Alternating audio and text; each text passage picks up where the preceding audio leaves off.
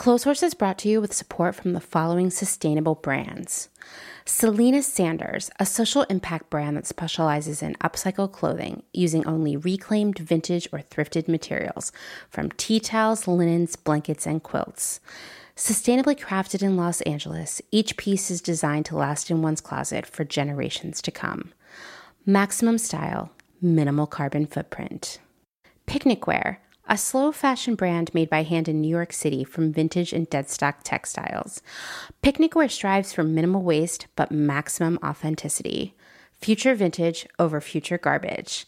Find Picnic Wear on Instagram at Picnic Wear, and that's where, W E A R, and at www.picnicwear.com.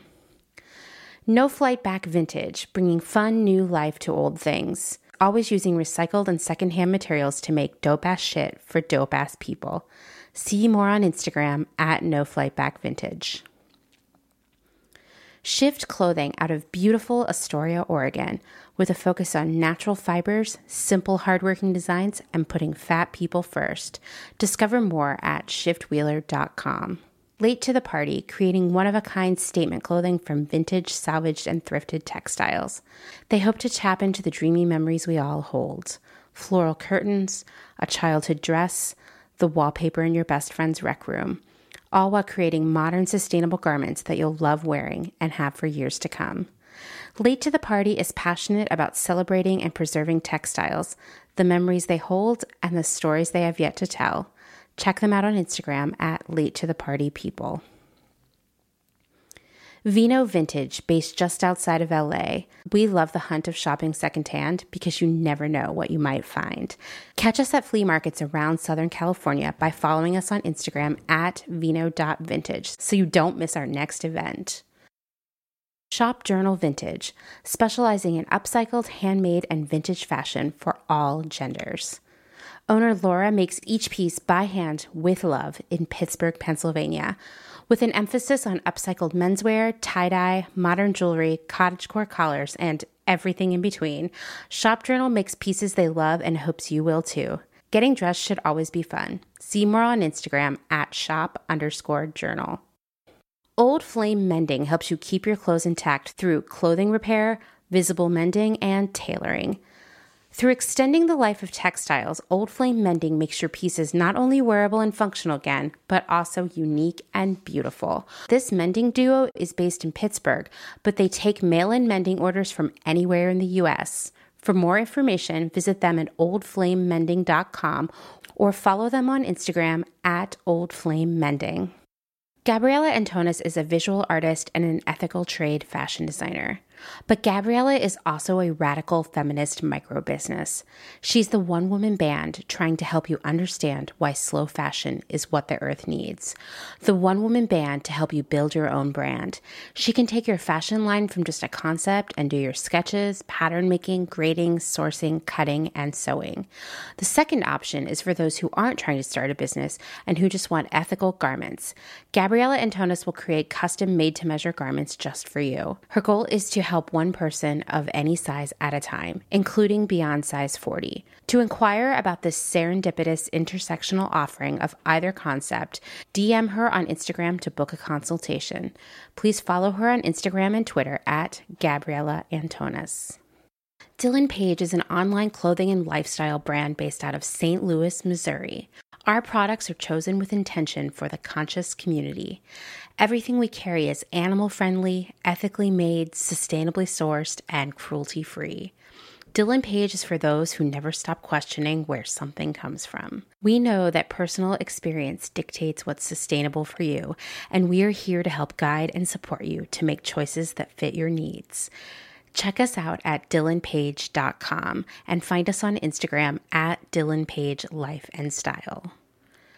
Salt Hats, purveyors of truly sustainable hats, hand blocked, sewn, and embellished in Detroit, Michigan. Find us on Instagram at Salt Hats. Wide Eyed Vintage, a curator of truly covetable vintage from Minneapolis, Minnesota. Wide Eyed Vintage encourages the experimental spirit of dressing up and will provide you with all the special pieces that will make your wardrobe truly unique. Dedicated to preserving the craftsmanship of clothes, Wide Eyed Vintage only selects pieces that are well made, pieces that have been proven to last beyond their lifetimes, so you too can enjoy them for more lifetimes to come. See more on Instagram at wide underscore eyed underscore vintage. Karen Kinney Studio. Located in Western Massachusetts, Karen specializes in handcrafted earrings from found, upcycled, and repurposed fabrics, as well as other eco friendly curios, all with a hint of nostalgia, a dollop of whimsy, a dash of color, and 100% fun. Karen is an artist slash designer who believes the materials we use matter. See more on Instagram at Karen Kinney Studio or online at www.ckinney.com. Gentle Vibes Vintage. We are purveyors of polyester and psychedelic relics. We encourage experimentation and play not only in your wardrobe, but in your home too. We have thousands of killer vintage pieces ready for their next adventure. See them all on Instagram at Gentle Vibes Vintage. Thumbprint is Detroit's only fair trade marketplace located in the historic Eastern Market. Our small business specializes in products handmade by empowered women in South Africa, making a living wage creating things they love, like hand painted candles and ceramics. We also carry a curated assortment of sustainable and natural locally made goods. Thumbprint is a great gift destination for both the special people in your life and for yourself. Browse our online store at thumbprintdetroit.com and find us on Instagram at thumbprintdetroit. St. Evens is a New York City based vintage retailer that is dedicated to bringing you those special vintage pieces you'll reach for again and again. More than just an online store, St. Evens is dedicated to sharing the stories and history behind the garments. 20% of all sales are donated to a new charitable organization each month, amplifying and supporting causes like food insecurity, racial justice, homelessness, and LGBTQ plus support. For the month of March, St. Evens is supporting the Chicago Period Project, an organization that empowers homeless and in need people to experience their periods with dignity. This feminist grassroots organization distributes pads, tampons, underwear, and other critical menstruation supplies to local shelters, schools, and crisis support networks. Your vintage purchase from St. Evens supports a small, women of color run business while giving back to the collective community we're all a part of. New vintage is released every Thursday at 12 p.m. Eastern Time at wearstevens.com with previews of new pieces and more brought to you on Instagram at wear underscore st dot evens. That's at wear St. Evens. Shop vintage do good, and wear St. Evens. Blank Cass, or Blanket Coats by Cass, is focused on restoring, renewing, and reviving the history held within vintage and heirloom textiles. By embodying the love, craft, and energy that is original to each vintage textile as I transfer it into a new garment, I hope we can reteach ourselves to care for and mend what we have and make it last.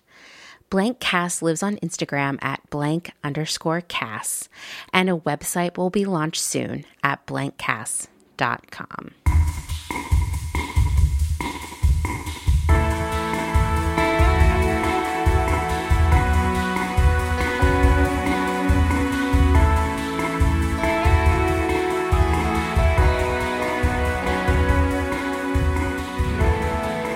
Welcome to Clothes Horse, the podcast that has been really enjoying seeing all of your thrifted mugs on Instagram this week. Seriously, who'd have known that looking at a bunch of vintage mugs would be so fun? I'm your host, Amanda. Well, it's episode 59. Today, we have some really great phone calls to share from Sophia, Meredith, and Erin, and we'll be listening to part two of my conversation with Tia and Rebecca of Old Flame Mending. We'll be getting into some pretty nitty gritty mending and hemming talk, so finally, some educational content around here. But before we get into all of that, it's time to shout out all of the latest supporters on Patreon. As always, I wish I had an air horn because, wow, that would really add some excitement here. First is my friend Alana Jevert Glover of Portland, Oregon. She's actually the person who inspired me to wear my geriatric Lolita outfit for this last Friday's Instagram Q&A. She wrote a really great letter slash question the previous week about sort of like, is there an age limit on having an aesthetic? Which, guess what? There is not. More aesthetic from all people, please, right? Um, Alana and I have also been friends since our since our days in the early aughts folding ironic graphic tees at Urban Outfitters. I mean, man, we folded a lot of t-shirts. Thank you for your support, Alana. Next is Emma Randall of Pennsylvania. Emma is an amazing portrait artist. I got so excited when I checked out her art Insta because portraiture is actually my favorite sort of like genre of drawing and painting, and Emma is very talented. Thank you so much for your support, Emma. Jenna Burke lives in Buffalo, New York, and she's a skier. And Jenna, I think I think you might be my first skiing patron. So thank you so much for your support and be careful on the slopes. Next is Tammy Nepper of British Columbia, Canada. And Tammy was my boss back in the day when I was a visual merchandiser. And she's also the best boss I've ever had. Was really sad when she left to go pursue better things. Um, she's also just an all around lovely person. I feel so honored to have you as a patron, Tammy. Perry Elena Segura lives in Brooklyn, and you are not going to believe this, but she dressed as Guy Fieri for Halloween last year, and it was just so on point, even down to the blonde tipped hair. Kudos, Perry. Thank you for supporting Close Clotheshorse, and thank you for being the best Guy Fieri costume I've seen. Liz Novak is my first patron from Rhode Island. I seriously need to get one of those maps and start putting pins on it. It's on my list, I swear. Uh, Liz sent me a lovely message on Instagram, which was just what I needed to read this week. So, thank you so much, Liz, for supporting Clotheshorse and me and for sending me such a lovely message. If you are interested in supporting my work on Clotheshorse via Patreon, you can find out more at patreon.com slash clotheshorsepodcast. You can also send a direct donation via Venmo to at crystal underscore visions. Thank you, as always, to everyone who supports Close Clotheshorse and me, whether it's via cash money or leaving reviews on Apple Podcasts or even just recommending the show to friends. All of these things are so important. And of course, the best way you can show your support is just by continuing to listen. All of your support allows me to hopefully someday, maybe this year, make Close Clotheshorse my real, actual paying job. You make my dream feel so much closer. So thank you so much. Before we move on, I also just want to shout out that in the month of March, St. Evens, which is one of our Pegasus sponsors, is donating 20% of sales to the Chicago Period Project, which distributes pads, tampons, and, you know, all the other period supplies to shelters, schools, and crisis support networks. And this is a really important cause to me because I was homeless for a while in high school and, you know, my mom had thrown me out of the house and I was couch surfing at different friends' houses. So it could have been worse. But while I had a part time job at the mall, I was making four thirty five an hour, which didn't really give me very much money after, you know, things like food. so I was really unable to afford tampons, um, and I didn't want to wear out my welcome by bumming them from all my friends. So I was basically wadding up school paper towels, those terrible brown ones, in my underwear and hoping for the best. And you know what? No one should have to do that. So please check out St. Evens and the Chicago Period Project. I'm just so excited that Alex is supporting them, and I'm also excited that organizations like this exist. So check it out. All right, well, let's plug in the Hello Kitty phone and take some calls. First up is a call from Sophia to remind us that Victoria's Secret and, well, lots of other retailers seem to have no idea what the word irony means. Hey, Amanda, it's Sophia again. I know you've already done your episode on Victoria's Secret. I actually haven't heard it yet. Um, I don't know if it moved like down to all the Patreon people, but anyways, uh, an influencer I follow posted a box that she received from Victoria's Secret that was like Happy International Women's Day, and the irony of them sending a box like basically implying that they're like so happy to support strong women everywhere is just not lost on me considering they still haven't paid their garment workers, like they still are marked no on the pay up movement. And they are, have like a history of terrible, toxic company culture, particularly with their treatment of their models and female employees. Um, so the irony wasn't lost on me, and I thought that you also would appreciate that BS, basically. But anyways, have a good day. Again, this is Sophia. Thanks. Oh, Sophia. As a person who once worked for a quote feminist clothing company that 100% sold clothing made by exploited women, nothing makes me angrier than the way retailers love to create a quasi like you go girl you women are badass marketing message and all the graphic tee collections that come with that for International Women's Day, all while refusing to care for the massive female workforce that makes those products. To be honest, I took a trip through the International Women's Day website and I didn't find any mention of female garment workers. I may have missed it, but I was looking for a while. And that's pretty wild when you consider that globally, 60 to 75 million women work in the garment industry. It's not just a handful, right? This is a massive group of people who deserve to be advocated for as part of any feminist holiday, although I don't know, the term feminist holiday seems pretty laughable in itself, right? 80% of garment workers globally are women. And for many of them, working and generating an income, no matter how small, which in this case is very small, earns them a level of power and freedom that they would not have otherwise.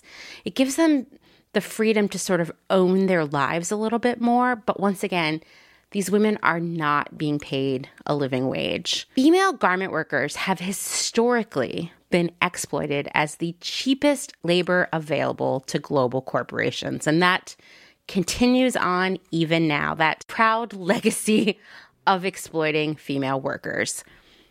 Paying these women poverty wages keeps our costs low and profits super high for retail corporations. Yet I cannot emphasize enough that this low wage garment work affords these workers a lot of, like, I guess I would call it social capital. They get to have a little bit more of a hand in the decision making process in their households. Doesn't mean that they are totally free and liberated by any sense of the term, but having income gives them some sense of freedom. The pay up crisis, in which massive global retailers canceled billions of dollars worth of completed and in process orders, if you're a regular listener, you know all about pay up, right? This robbed those female workers of that sense of independence. It caused a marked increase in both domestic violence and sex trafficking of vulnerable unemployed workers. Even before the COVID 19 pandemic, this largely female workforce was not treated well by employers. According to CARE International, Nearly one in three women working in garment factories reported experiencing sexual harassment in the workplace at some point.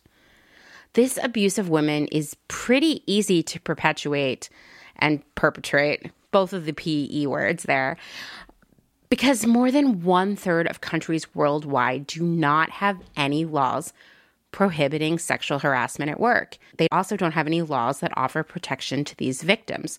Furthermore, these female garment workers are less likely to report sexual harassment and assault in the workplace. Why? Because one, the laws aren't on their side. Two, it could jeopardize that little tiny bit of social capital that they gain from having employment. And it could also affect any future marriage prospects, which in a society where these women have very, very little capital to begin with, marriage is a really important component of their like perceived value, both for themselves and to the society in which they live. Women are expected to be compliant. In fact, that idea of compliant women who will kind of just work hard quietly and let you do whatever you want is why these factories prefer female workers. Even if that perceived compliance comes more from fear of unemployment and less from some actual biological reality that women are somehow more compliant and meek, right?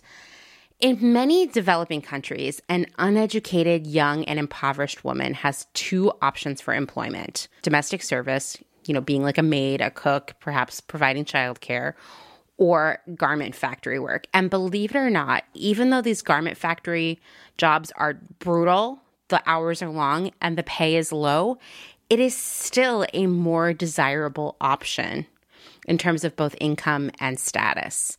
Nonetheless, clothing manufacturing in general, the act of sewing and making garments, is often considered unskilled and gendered work worldwide. So, because of that, this work isn't considered valuable enough to warrant a fair living wage. And the working conditions are bad, like really, really bad. Women are working long, long hours doing monotonous tasks. We're talking 12 to 14 hours a day. That contributes to all kinds of chronic health issues like headaches, ear aches, eye trouble, all kinds of aches and pains, respiratory issues, just plain exhaustion, dehydration. It's not like these women are allowed to go up and get a glass of water and then use the bathroom anytime they want, which leads to UTIs. And of course, in general, they're just under a lot of stress. Furthermore, the toilet facilities are woefully inadequate in most of these factories. Imagine having your period and there not even being a working bathroom on site at the place where you're about to work 12 to 14 hours. There is constant pressure from employers to increase productivity to meet these tighter and tighter shipping deadlines. This is worse than ever right now during the pandemic as and we've talked about this in the past, as retailers want to place their orders as close in to the actual delivery date as possible to sort of mitigate the risk in case there's another shutdown. So they're placing these orders last minute. They're expecting a really fast turnaround. And it's putting these workers in a dangerous position both health wise when we talk about COVID and also just like the instances of like assault and abuse on the job as the entire factory feels the pressure of these tightening deadlines. Furthermore, these women also face a lot of unclear policies around salary rates and workers' rights. Uh, there's very little transparency from employers about pay. And so this can confuse the workers about how much they're actually owed for their work. It's intentional, this is not accidental lack of clarity when it comes to wages because it makes it easier for the employer to practice wage theft. And in fact, when you're doing a factory audit, which I've talked about in the past that the factory audit process is is not the best path right now because there's so much corruption there. But one part of these factory audits is does the factory keep track of the workers' hours? Which probably sounds like a really obvious one, but in the factories where the most wage theft occurs, no one is tracking that. Like there's not a time clock. So the worker can't be like, I worked these hours, here's the proof. It just doesn't exist. And therefore, it's a lot easier to get away with not paying someone the full wages that they're owed.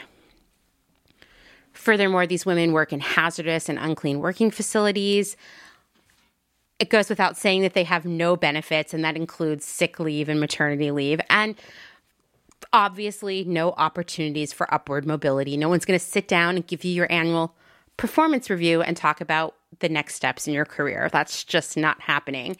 So, on the surface level, of course, it's very ironic that Victoria's Secret, a company known for incredible misogyny in its corporate headquarters and its exploitive treatment of its models, all of this was uncovered in last year's New York Times expose, aptly titled Angels in Hell The Culture of Misogyny Inside Victoria's Secret. And I'll share a link to that in the show notes because it is a horrifying read. And this doesn't even talk about all of the conditions under which its garment workers are sewing those panties and push up bras. So this is just like the icing on the cake, really. You can also hear about all of this in the Patreon exclusive episode of Clotheshorse that is available to all patrons at all tiers. So you can check it out there too. Um, I will say that Victoria's Secret did eventually pay up for orders canceled during the early days of the pandemic, but they refused to sign the pay up fashion pledge to pay living wages and provide safe and good work conditions. So, all of the things that I just talked about are most likely happening to their predominantly female garment workers.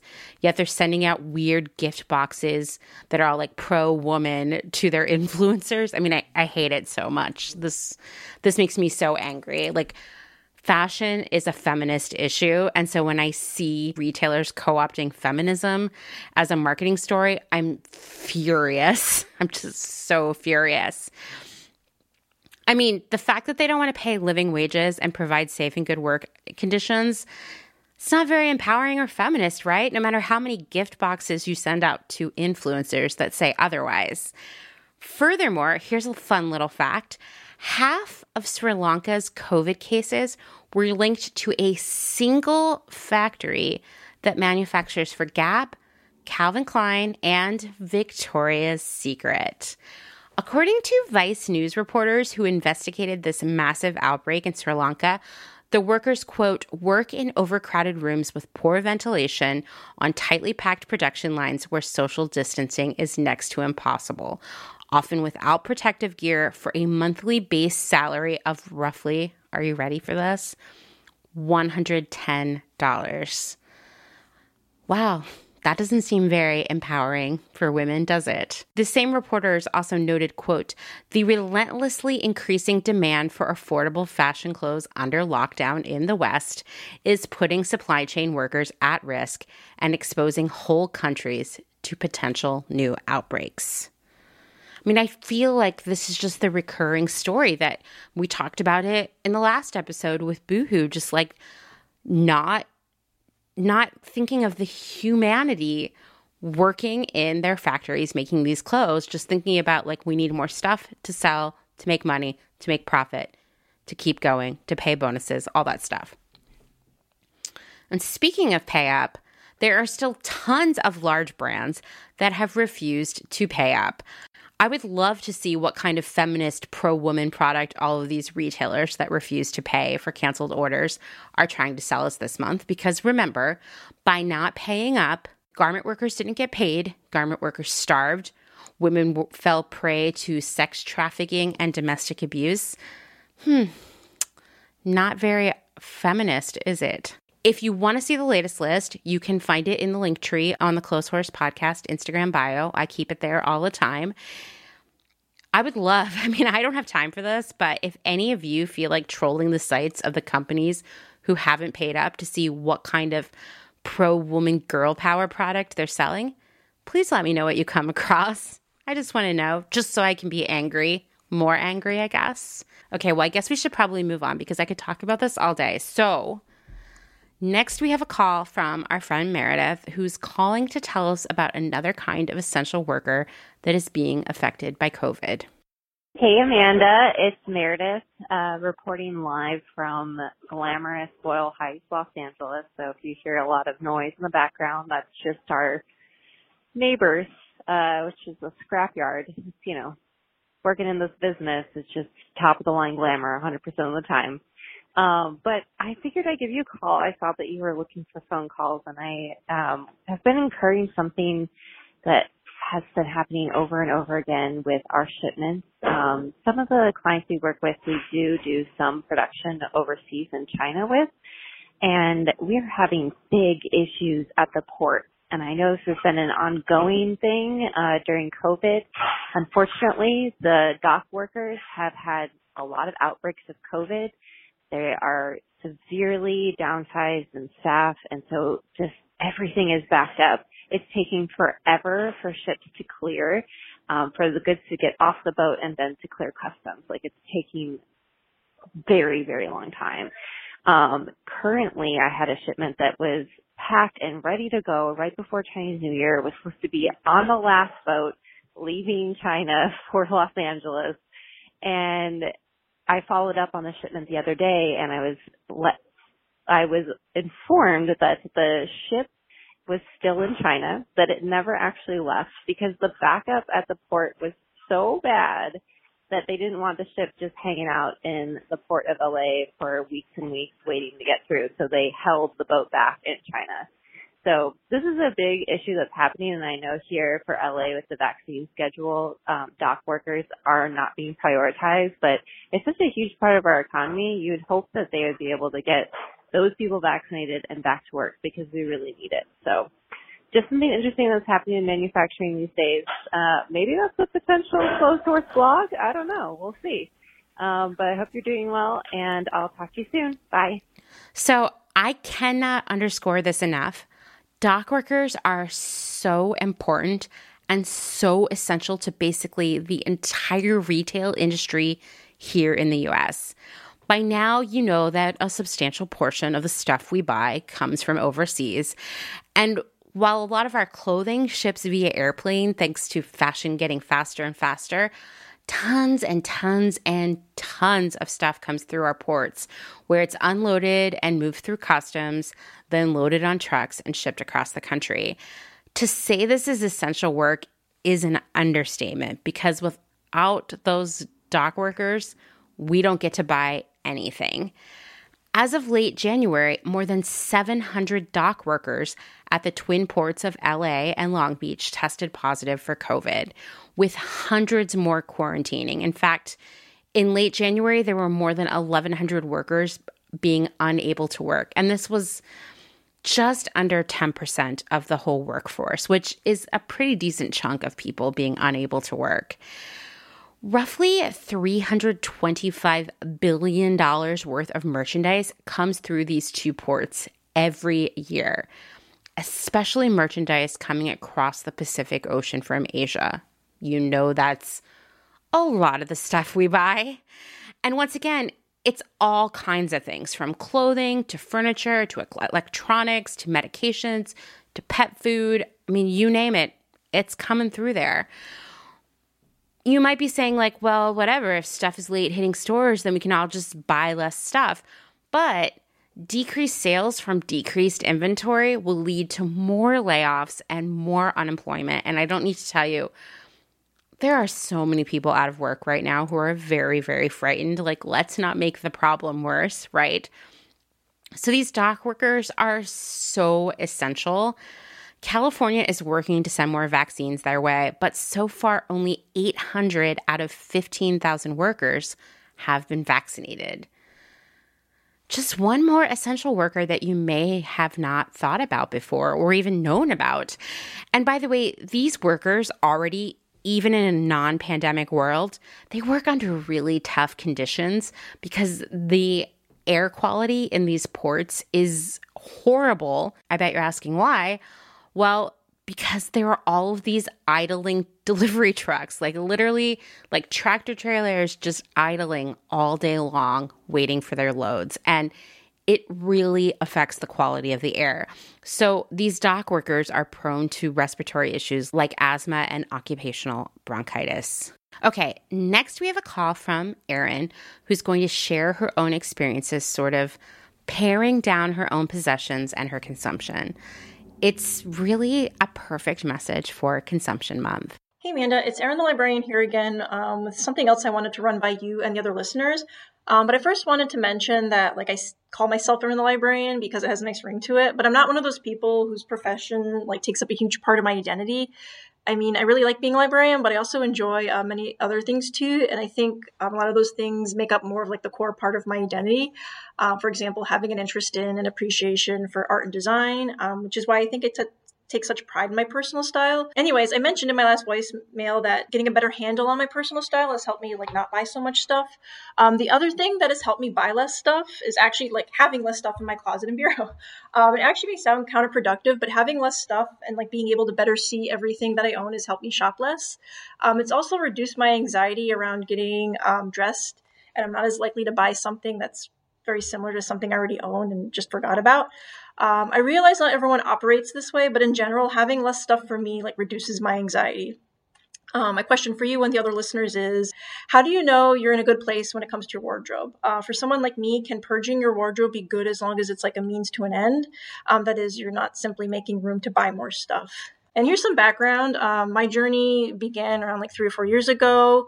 Um, I started making more money. I went down a size because I started like working out, um, and I started buying better quality clothes. Um, still fast fashion um, technically, but at least it was kind of like a step up from you know your H and M, Forever Twenty One, um, and because I was seeking out better quality stuff um, that happened to cost more, um, I sought out that stuff when I got dressed, and it meant I ended up donating all the other stuff that was cheap and uncomfortable.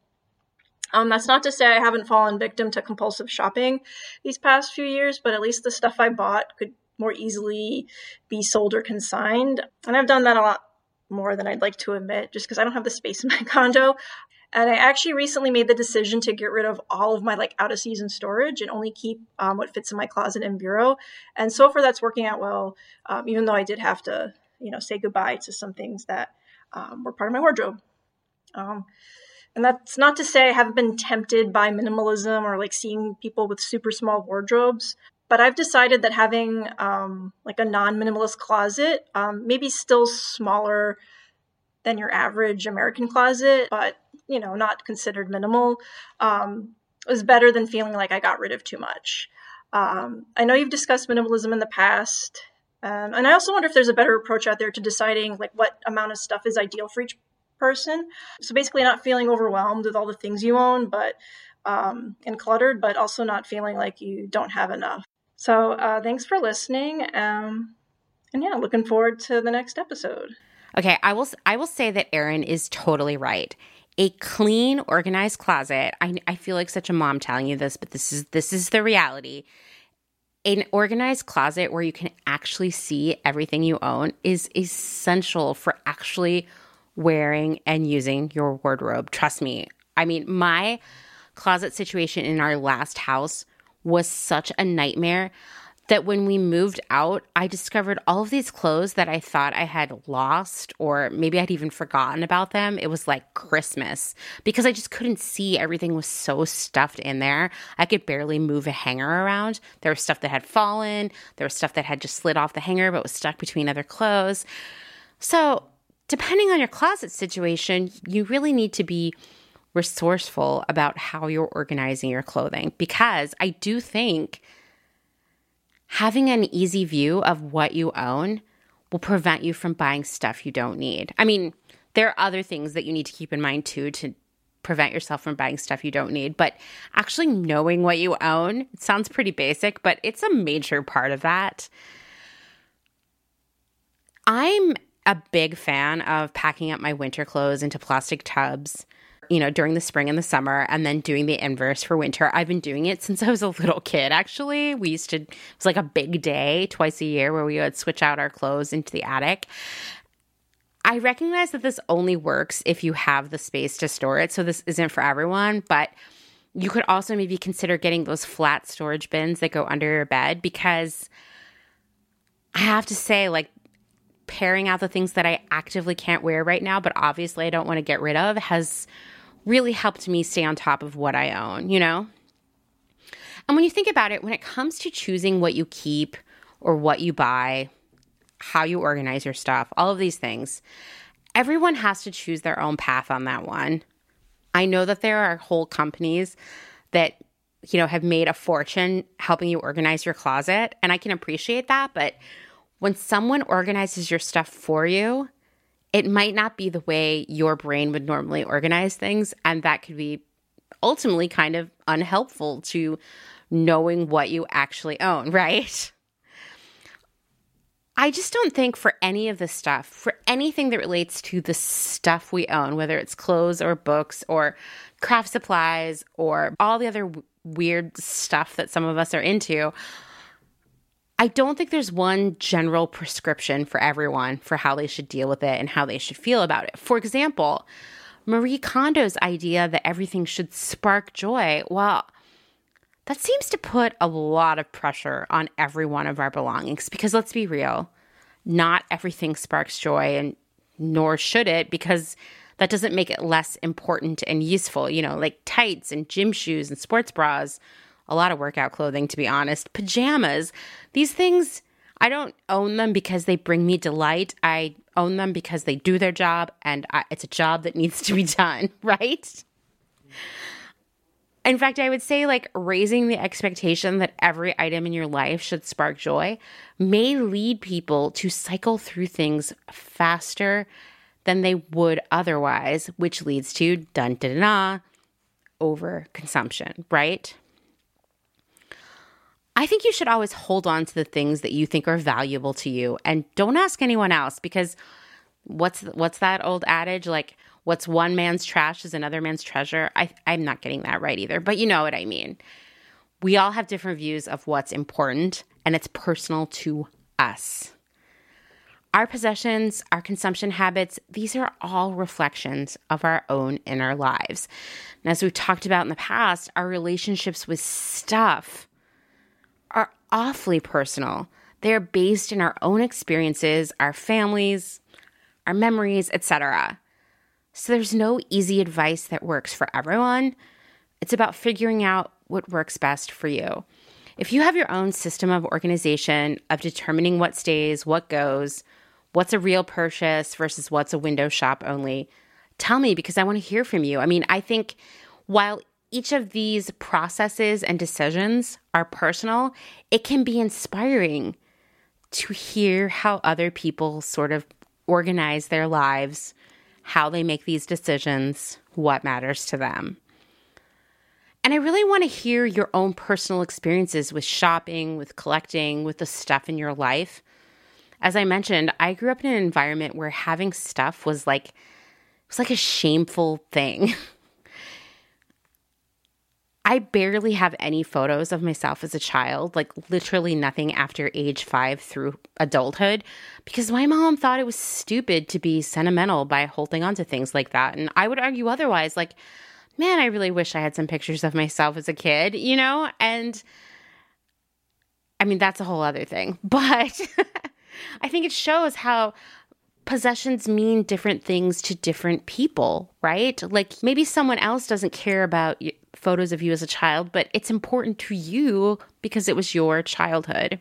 Growing up in that kind of environment where owning anything basically was embarrassing was something that implied a character flaw that might be just the kind of character flaw that would ruin your life. It made me feel terrible about, you know, valuing photos of my loved ones it made me feel ashamed for holding on to special books and souvenirs and letters. I still sort of cope with that where I'm like angry at myself or feel guilty because I have like a box full of like train tickets from Japan. And then I'm like, wait a minute, no, you saved those for a reason. They're important to you. I have to have that dialogue all the time. But once again, that looks like a shoebox of junk to another person, right? I'm not saying that I would like save my closet from a burning house. I mean, obviously, I would look for the cats, Brenda, George, and Ray, before I would be like running cl- clothes out of my closet. Like, my priorities are in the right place, I promise. But that doesn't mean that I don't have some clothes that are full of memories that I feel magical and powerful in when I wear. And there's no shame in that. Stuff is more than, well, stuff. It's tangled up in our lives, in our memories, in our sense of self. And while we need to cut back on our consumption, it doesn't mean that we should feel bad about valuing the things already in our lives, no matter what they are. Tell me about your stuff or your first memories of consumerism or just about anything else. You can call the Clotheshorse hotline at 717 925 7417 or you can send me an email at amanda at clotheshorse.world. Okay, well, this episode is shaping up to be yet another long one. So let's just jump right into part two of my conversation with Rebecca and Tia of Old Flame Mending.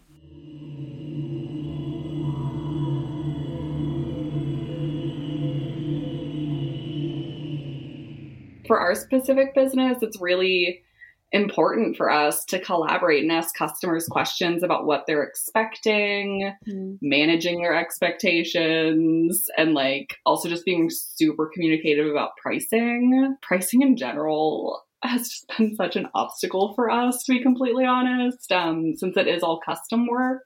And every garment is going to be different and like take a different amount of time and have different needs. So, right now, we're just getting to a place where we're feeling more confident about pricing things in a way that's paying our so, so that we can like pay ourselves fairly. Right, um, right. So like that's like always a learning process for us. It's just mm-hmm. pricing. That's like the recurring conversation and I receive so many messages on Instagram from people who like want me to help them figure it out or give them some advice and of course I love doing that cuz I feel like if everybody could learn how to value their work appropriately it would change like everybody's expectation of how much things should cost. Mm. You know, like I'm sure it's challenging for you sometimes because you know most people don't know how to sew, they don't know how to mend and they can't look at something and see the amount of work involved. Mm-hmm. Or maybe they just see like like these tailoring businesses that charge really low and like have mm-hmm. a really mm-hmm. fast turnaround so they think like we can do that too, or like that's what it should be. And it, it is kind of hard because I do feel like we're fighting that market and we're also fighting like, but I can't, you know, hem these pants for $10 and get them back to you like tomorrow. Like mm-hmm. it's just not the best long term plan for us. So it is like, it is hard to have some conversations sometimes with people who have different expectations of what this business is. Mm-hmm. Yeah, no, I I have no doubt. I'm sure that's really really hard.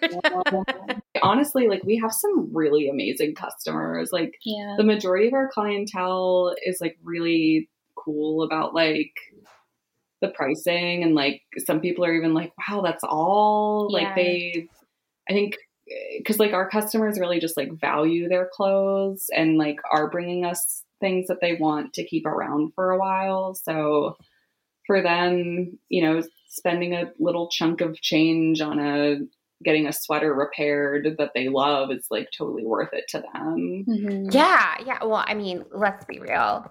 People who are into mending are automatically cool. So, by virtue of what you do, you're kind of like getting cool customers anyway. It's true. We have some yeah. really cool customers. Yeah. It, who keep coming back. Yeah. It's interesting because I hadn't even thought of tailoring as being this much more like McDonald'sy kind of business where I know I mean I know that's true because people want clothes to be tailored for cheap. Like when I listen to people talking about it or asking for recommendations, it always comes down to I'm looking for something cheap. Mm-hmm. And you know, people want their pants to be hemmed for $10 mm-hmm. and they want like I've seen some friends take some crazy elaborate tailoring situations off to be fixed and you know, somehow it only costs them $20 and I I don't understand, you know. Mm-hmm. Um a, a couple years ago I I have this amazing blue suede coat from like the 70s and it's got like a gray faux fur collar. It's really beautiful. And the lining was shredded. I mean, you know how vintage coats mm-hmm. always have like that's like always their fatal flaw. And so I took it to a tailor slash mending place in Philly, and I was like, I'd really like to have this repaired. And they were like, it's going to be at least a hundred dollars. Are you sure? And I'm like, yeah, 100%. And they were like, mm-hmm. okay, well, we're going to get you an estimate, but we need you to sign this contract saying that we'll actually pay for it because whenever we do something like this and then we repair it, then the person never shows up to take it and doesn't want to pay for it. Mm-hmm. And I was kind of surprised by that because I was like, this coat is so beautiful. How could you even put a price tag on fitting it, repairing it? You know what I mean? And extending its life. And they did, I will say, it looks like going back to the idea of tailoring, always trying to make things look brand new. It looks brand new. It's mm-hmm. bizarre. That's amazing. I'm so they even took the label out and sewed it into wow, a new lining. Wow. That's great. Yeah. Yeah.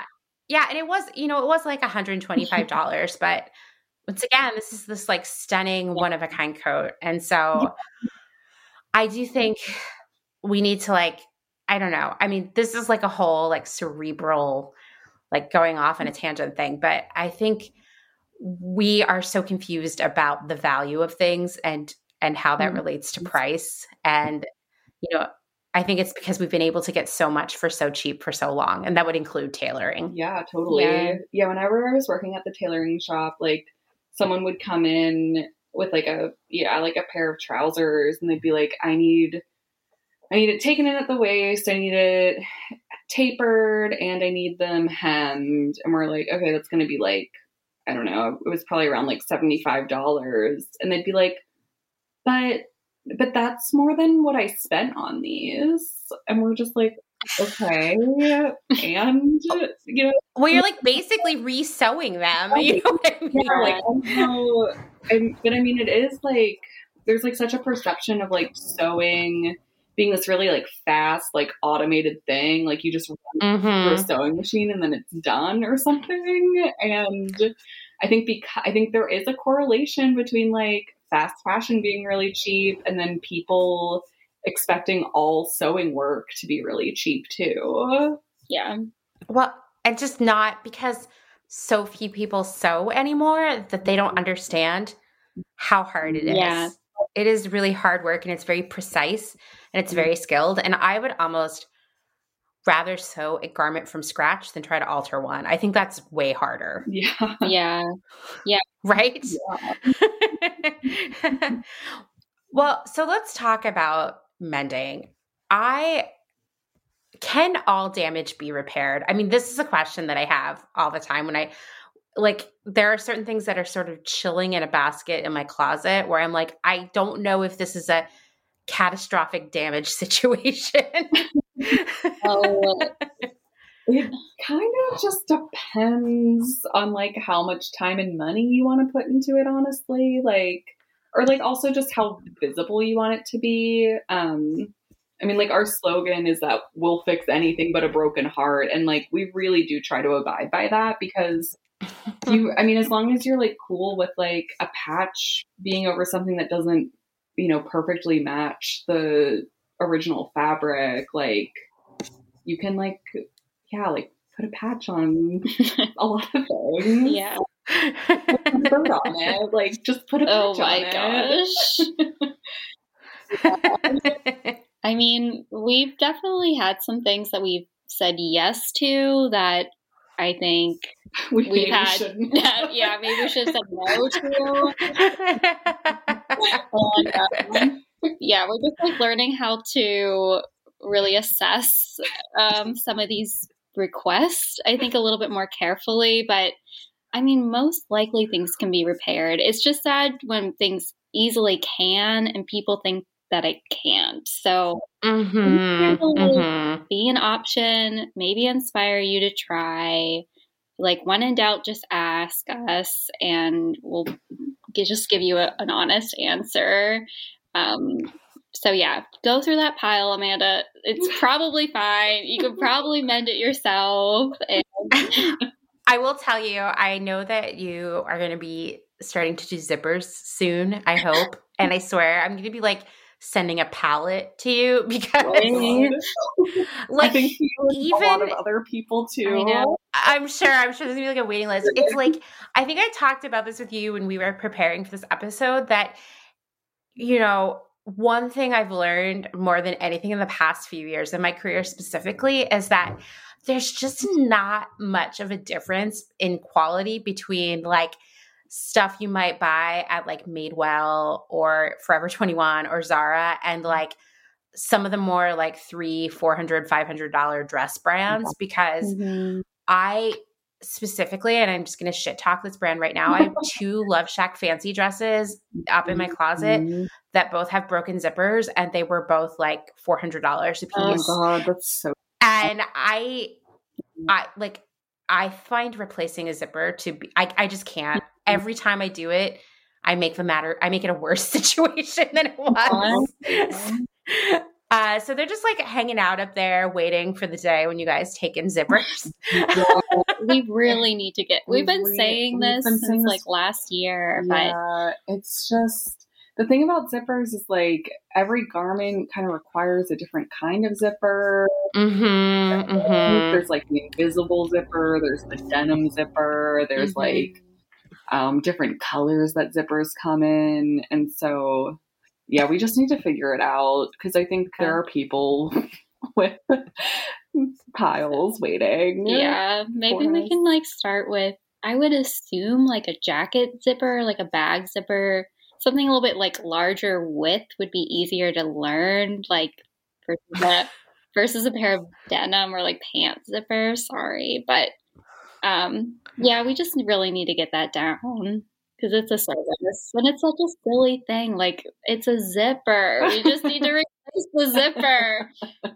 I am guessing that probably tons of clothes go to the landfill because of the zipper because it's really it's like to me i and and maybe i'm overstating this but i feel like replacing a zip, zipper is like an advanced sewing skill so most people don't have that. Yeah. you definitely can't like mm-hmm. do it by hand right? So you need a sewing machine and you need one that's good with sewing a zipper. Yeah, you need that skill. you need a really good seam ripper also yeah. and time. Yes.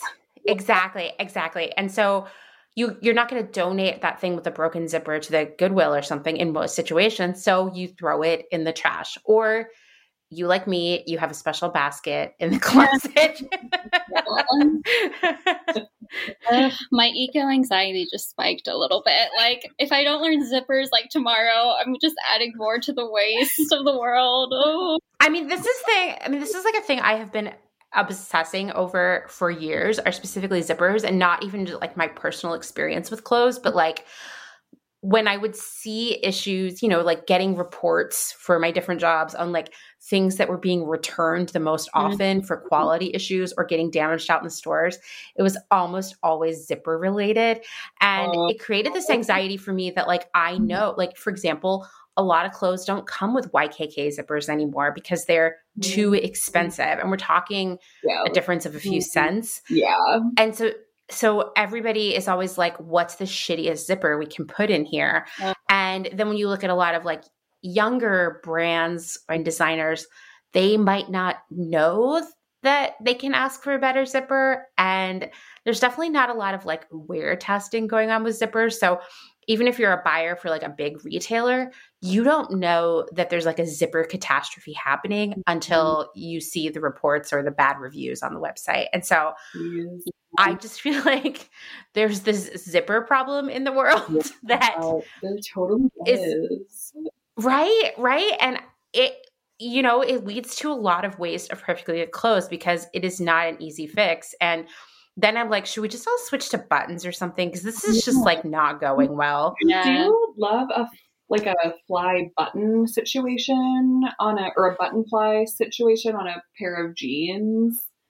Um, you know, and there's like yeah, like maybe like three or four buttons where like the zipper would be, and there's like this little like panel and it's like hidden and I don't know. I just think it's really cute. We we have like every once in a while someone's like really passionate about getting their um like zipper repaired and like maybe I shouldn't admit to this because I just feel like this is like opening up like a whole like floodgate of like people with zipper problems coming to us but like um sometimes we will just like replace it with like buttons instead of a zipper and they're like cool with it. I guess that's probably a big procedure also. But I'd still rather do that than add a zipper. That's like uh, how passionate we feel about about not doing zipper. I mean, it's it's the worst. Like I this my eco anxiety is blowing up too because so many of those zippers are plastic also. So it's just like more plastic and they're not biodegradable and they're not recyclable. And of course,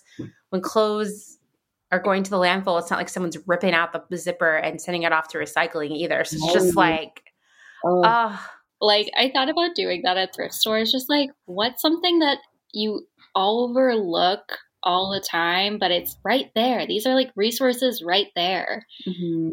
And sometimes mm-hmm. even like a zipper or like a metal hoop or something like i don't know if you need something like that you're not always thinking about just finding creative ways to get it instead of buying it, it can be, mm-hmm. you know, yeah, like harvesting zippers yeah. from old jeans Yeah, seriously. Mm-hmm. That's a really good idea, actually, because see, there's so many jeans out there that like nobody likes the fit of anyway, you know, that yep. you could like disassemble them and someone could use the fabric to make something and then you could like take the zipper and all the other trims. Yeah, do you think Madewell makes their jeans mm. with YKK zippers? Definitely I would I would guess I would guess not. I mean, I would love for someone to go to the store and find out or who has a pair of jeans to look, but I've literally been in meetings where we're like, well, we can't afford a YKK zipper. We're going to take oh. this other so no name zipper. Yeah, yeah. I mean, I would challenge people to go in the closet and look at their newer clothes and see how many of them say YKK on it because I feel like when I find that, I'm like, ooh, this is premium. so we know that you don't do zippers. I have seen the two of you do some really amazing stuff on social media with like sweaters and socks. Yes. Mm-hmm. Yeah. Is it darning? And do you do that by hand or is that a machine? It's by hand. Um, yeah, darning's basically it's like just making like a little weaving um, over the whole. and yeah, it's best for knits and sweaters. Um, and it's yeah, it's like really satisfying because um, yeah, like you can really get creative with darning with like colors and just like it like really like adds some texture to um even when the color does match really specifically to the original garment um there is still like a little bit of a texture there which like i really love that look of like amending being like pretty under the radar but you can see it once you're up close. That's a really fun part about darning. And there's also different types of darning. Yeah like right now we do kind of focus on the I, am just gonna say like we uh what should, how should we call this? Just like a basic weave. Just a basic weave darn um but there is a style out there that again back to tiktok and instagram that's become so popular it's called um it's called swiss darning and it's basically like an embroidery stitch that replicates the direction of the yarn on a knit or sweater. So it blends into the garment like really seamlessly. You can be really creative with it. Um, and I like wanted to make it a point to, I just need to learn how to do it. And I keep saying this, um, but time slips away. But I, I really want to learn, and I hope like putting this out there on the podcast will, you know, help me stay motivated to learn it because I think it is a good option for someone who like really just wants something to blend in and not stand out because you know there is that need to and again I want to like challenge my skills as a as a bender. Um but yeah, darning is great, especially if you're like sewing on the machine for like hours of a day and you just want to like sit on the couch and zone out or something. You can like still darn and it's just nice to mix up like yeah your hands sometimes like and darning is a great break and a fun thing to do okay so let's talk about patching because i was telling you why or i guess i was asking you those iron on patches that you can buy at the store like at joann or why are they so terrible and do they ever actually work. No. Um yeah, so you're talking about like the like denim repair patches that you can usually find like various washes of these like yes patches and they have the adhesive on the back. Yeah. Mm-hmm. The brand is usually Dritz. I can picture I can picture yes. the card. Yes. Yes. Yeah. I'm just like yeah, please like do not waste your money on those. Yeah. Um it's just it's usually made of like a polyester blend or at least like a cotton with like a high poly content and that adhesive just isn't strong enough to stay on the garment for very long. I know. Or you it will stay on. I have learned this from personal experience and you'll wash it mm-hmm. and then in the dryer it will separate itself from the garment it was on yep. and glue yep. itself to something else. Oh no. yeah, I can totally see that happening. yeah, they are they are such garbage and I would also when we take on the zipper industry, we also need to start like picketing outside the Dritz office yeah. and get them to pull these patches off the line because I I thought maybe it was just me, but I've talked to other people and I just I've never heard of them successfully working out. Yeah, it's it's not ideal. It's basically like denim duct tape and that glue, that adhesive that you iron on to the fiber, it it it weakens it like over time it's going to deteriorate and ultimately make the hole larger and then when you mm-hmm. it, when you give it to us to fix we have to like work larger because that patch covered that area and now that area is bad so we have to like expand. So yeah they're really not ideal. Please don't use them.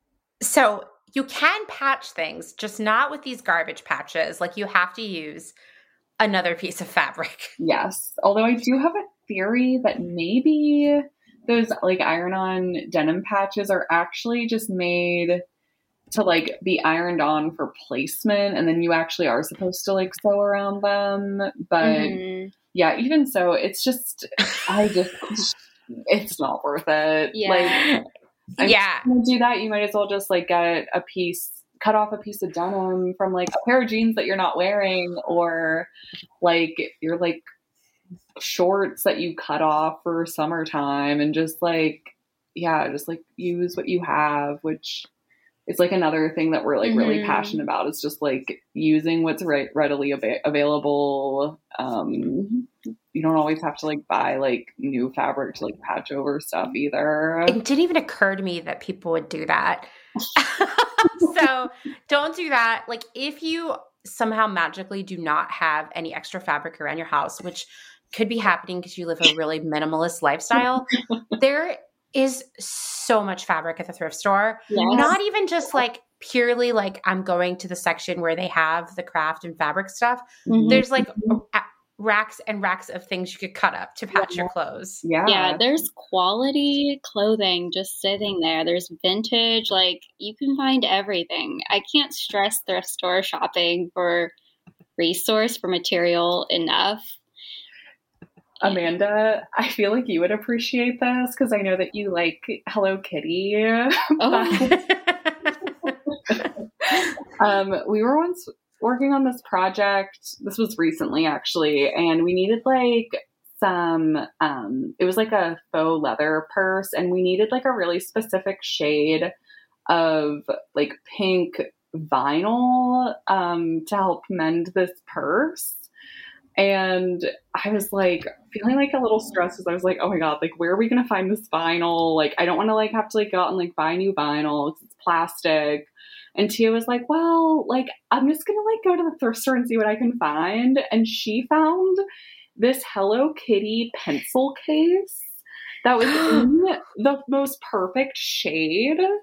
And just using that and cutting that up. And it was like, like, it just like couldn't have worked out any better. And it was like, definitely cheaper than going mm-hmm. out and mm-hmm. buying a sheet of vinyl anyway and then being stuck with all this extra vinyl. Yeah. And it's super cute.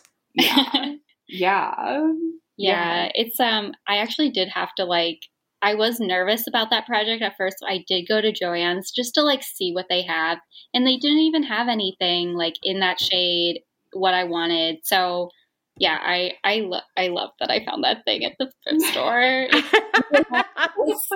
and I think that's so cool that you know we have to reframe the way we look at materials, especially when we're talking about like making things, mm-hmm. because there is just this surplus of materials that already exist.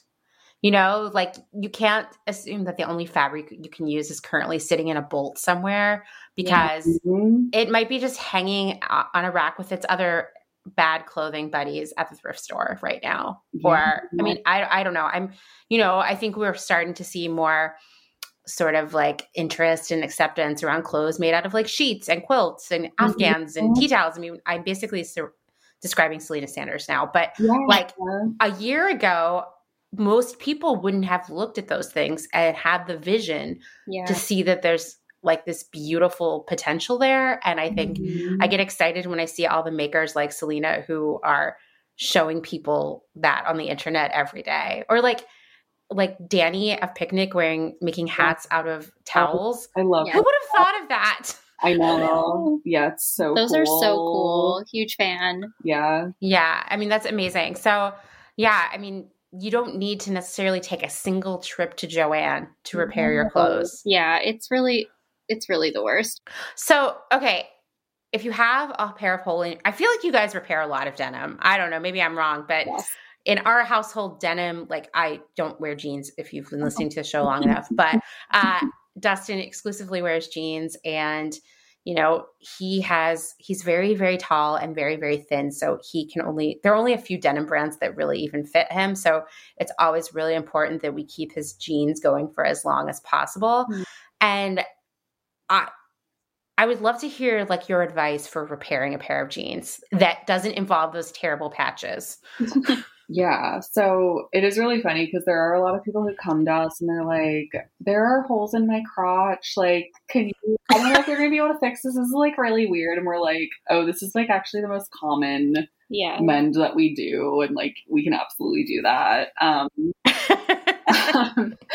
but yeah, I would say the best way to repair denim, especially if it is in like a yeah, like a like a crotch or like um you know a butt or like a place where you want it to blend in a little bit better. Um i would recommend doing denim darning by machine. Um you can use a denim darning machine like what tia has or you can just use a regular sewing machine too. Um just put a thin patch under the hole so you want to use something like yeah like a lightweight cotton underneath. Um and this is actually like a good situation in which you can like use some sort of like fusible webbing to like kind of iron it in place or you can just use pins. And then you want to go back and forth with a straight stitch numerous times um, and you want to follow the grain of the weave of the denim. Um, and like right now people are probably like not really like sure what i'm talking about but like if you like look at your jeans close up, you'll see lines going in Mhm. one direction and just like follow those lines um, Yeah. and just go back and forth on them. Um, yeah, and like you can you can usually find blue fabric or black or gray or uh, whatever color your jeans are that will match pretty closely and like blend in. Um, there's also some thread that's like a denim thread, and it's kind of like various shades of blue, um, which can be kind of cool because it like does blend pretty well with like, you know, just how like, yeah, like jeans like aren't really usually like one solid color. Like there is some variation in there. Yeah.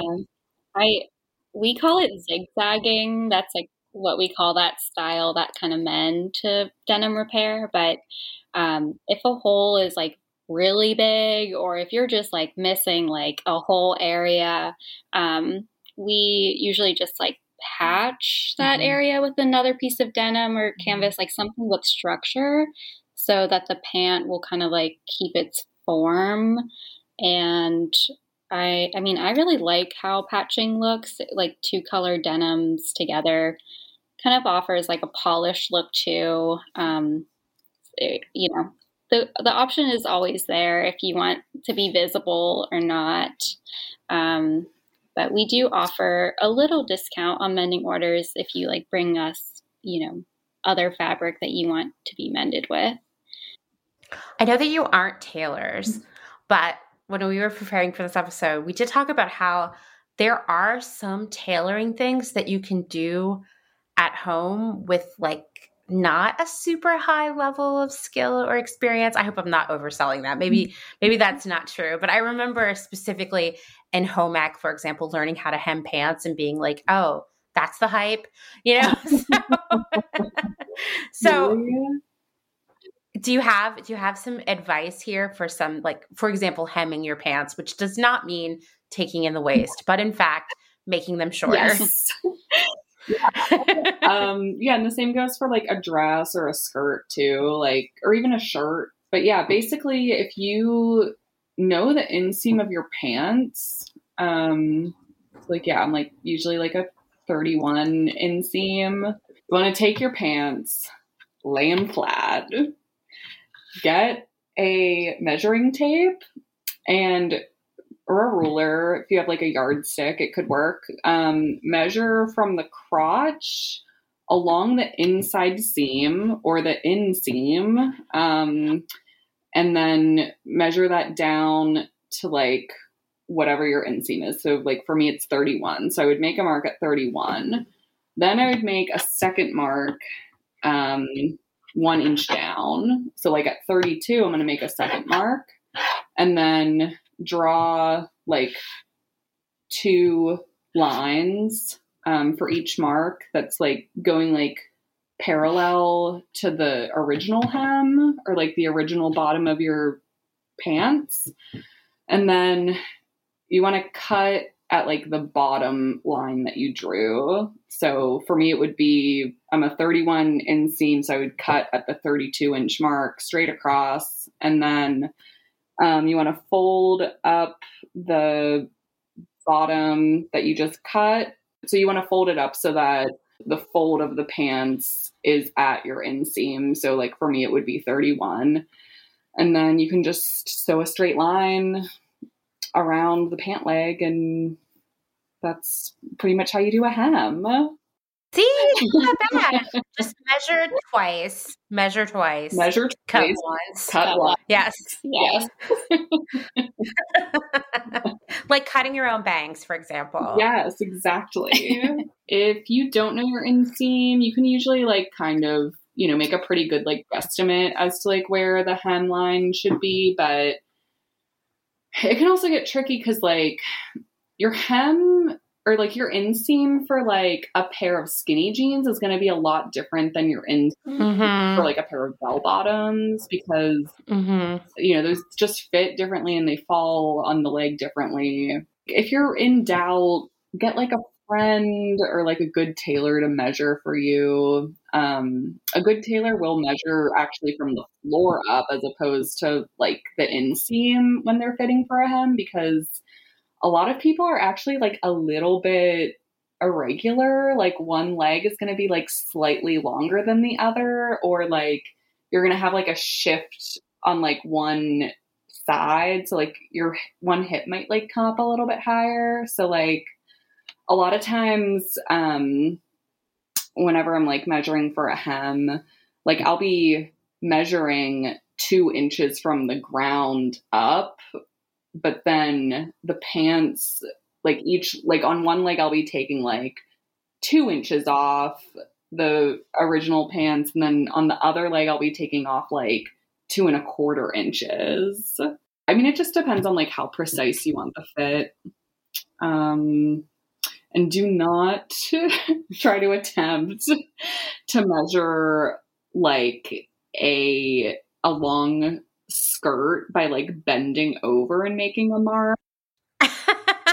It's going to shift a lot when you bend over, and Mhm. it's just, yeah, you want to make sure you're like standing up nice, straight, and tall, and like arms at your sides and like looking straight ahead. As a rule of thumb, like tailoring you can do at home is like shortening and hemming, sometimes taking things in if you know what you're doing. Um, you can shorten a sleeveless top or a dress, just kind of like pinch it and like put a safety pin in there. Um, and yeah, everything else you want to probably just see a tailor um, because there also are like certain design elements or like linings or just like certain types of seams that are specific to a garment. And if you have a good tailor they're going to have a really like trained eye to see those things immediately.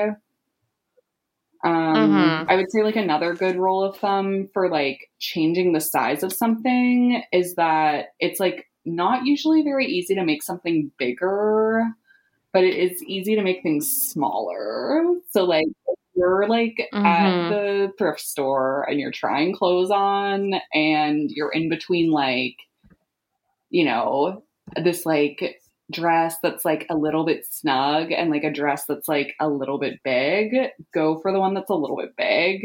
Um, and you can usually like go up to two sizes smaller with like getting something tailored, but after two sizes, and like Amanda, you'll know this from working in fashion, um, the proportions start to get all off. So like when you like mm-hmm, an extra mm-hmm. large to like a small, like it's just yeah. usually like not going to look right. Mm. It's true because it's not just like the chest or the waist or the hip measurements. Like you also have to think about like where's the mm-hmm. shoulder hitting, you know, like the armholes where they I I have learned this lesson the hard way where I've taken in something a lot bigger and then I'm like, what the heck is going on with my arms? you know? Yeah, like if you're getting like a if you're getting a jacket, like always always like go for the jacket that's that fits the shoulders correctly because it's like really it's like almost impossible to like make the shoulder smaller. Um, that's really good advice. I agree. I have tried and failed. And really, after a certain point, then, unless you're an experienced sewer, you're really getting yourself into a challenging situation because essentially what you're going to end up doing is taking the yes. whole thing apart and starting over. And like I said, I would rather sew from scratch from a pattern than take yeah. something apart and have to make it fit me. Like it's so hard. One hundred percent. Mm-hmm. One last thing about getting stuff tailored is you definitely, whenever you go to get stuff fitted at the tailor shop, you want to wear the undergarments you will wear with the garment that you're getting tailored. Mm-hmm, if you're getting a mm-hmm, mm-hmm. skirt, mm-hmm. a dress, or even a pair of pants hemmed, always bring the shoes that you will wear because like the shoes are going to really change like how something falls not just by height but like even with pants um you know, like shoes are all shaped differently. So like a pair of sneakers is going to make like a pair of pants fall a lot differently than like a pair of flats. Yeah, definitely. I would say the same thing too. I know this is really specific, but the bra you're wearing is going to change the way things yeah. fit. Um, like, is it an underwire bra? Is it padded? Is it push up? Like, yeah. if it's something for a specific event, you definitely want to think about the undergarments you're going to wear for that, mm-hmm. but like even if it's just a regular old shirt or dress, like what bra are you most likely to wear most of the time? Because I swear it will change the shape of your mm-hmm. boobs. like every bra gives you different boobs. Am I right? Yeah, so what's the best way to determine like i can i can do this myself in terms of like a repair or a tailoring situation versus I need to take this in to see a professional. I mean, much like, you know, fixing your car or uh, weird stuff with your hair. We've all done stuff with our hair at home that we should not have done. Yeah. It's like, it's so much like getting a car fix because, like, you know, like a car, like, there's a lot of stuff that you can just like learn on YouTube or like, you know, some people change their oil themselves or like know how to change a tire and like that's like really cool and like yeah, it just depends on like how much time, energy and procurement of new tools you want to spend on this. if you like if you don't have a sewing machine at home, you know, it's like it's all just like an investment. Like, do you want to like go out and buy a sewing machine and take time to mend? And like, if you do, that's like awesome and I totally encourage people to do that. But like if that's not something you have like time and patience and money mm-hmm. to do, then like just take it to someone because it's going to be cheaper. They're going to know how to like do it right off the bat and yeah, it'll it'll save you some stress for sure. Yeah. I think that's like a huge part of our clientele. I feel like people like drop things off to us and then they'll be like, I mean, I could do it, but I just don't have the time. Or like, my mom sews, but you know, it's COVID and she's limited. So I, I do see people like wanting to learn or like knowing they should, but like, mm-hmm. who has time? Not me, not you, apparently. So mm-hmm. yeah, I know it's, I know it's hard to learn something new. And I think a lot of people also, again, expect like the perfect results. And if that doesn't happen, they get discouraged. So, um, yeah, but if you're open to maybe like something more visible, like if you know it's going to stand out, you should try it and see if it happens because it's going to be visible regardless. And mm-hmm, um, mm-hmm. yeah, like a lot of the mending we do on socks and sweaters, like it's just it's weaving and i wish like sometimes people would just try it. It's really not as scary as you think. Um, really the difficult mends are the ones that have like low visibility like the ones that really blend in perfectly. You have to really know like you know that's where like tension comes in when you're sewing and mm. just knowing like the proper fiber content but if you're not worried about that then you should just try and see what happens yeah, why not? What do you have to right. lose? Yeah, you know, 2021. so, as as experts here, mm-hmm. what are the materials, tools, supplies yeah. that you think just the average person should just keep on hand for these kinds of last minute repairs? Because you know, I've read really staggering studies where a substantial portion of people are said like oh, if my shirt loses a button or gets a hole, mm-hmm. I just throw it out and buy a new one because I don't know how to fix it. And I I think that maybe having the right stuff on hand makes it less of an emergency right away because you could fix it then. Yeah. No, that's that's pretty wild. Um please don't I know, I know. but I think there are some like standard things to have when wanting to like get into mending and um, the first is like a nice pair of fabric scissors, nice and sharp, heavy shears. Um, they will really be your, you know, a helpful uh, tool when learning how to mend. Um, they'll cut through fabric easier. Don't use your paper scissors that you use to like, I don't know, cut envelopes with or whatever you use paper scissors for. they, they're, um, it's going to damage the blade differently and will like make cutting fabric a lot um, just difficult. So, sharp scissors, first and foremost, treat yourself. Um, gotta have a seam ripper or two or three because they go missing a lot and they do. They do. so get one with like a long handle. That's something I want oh, to invest into. An ergonomic handle and a seam ripper makes me so happy.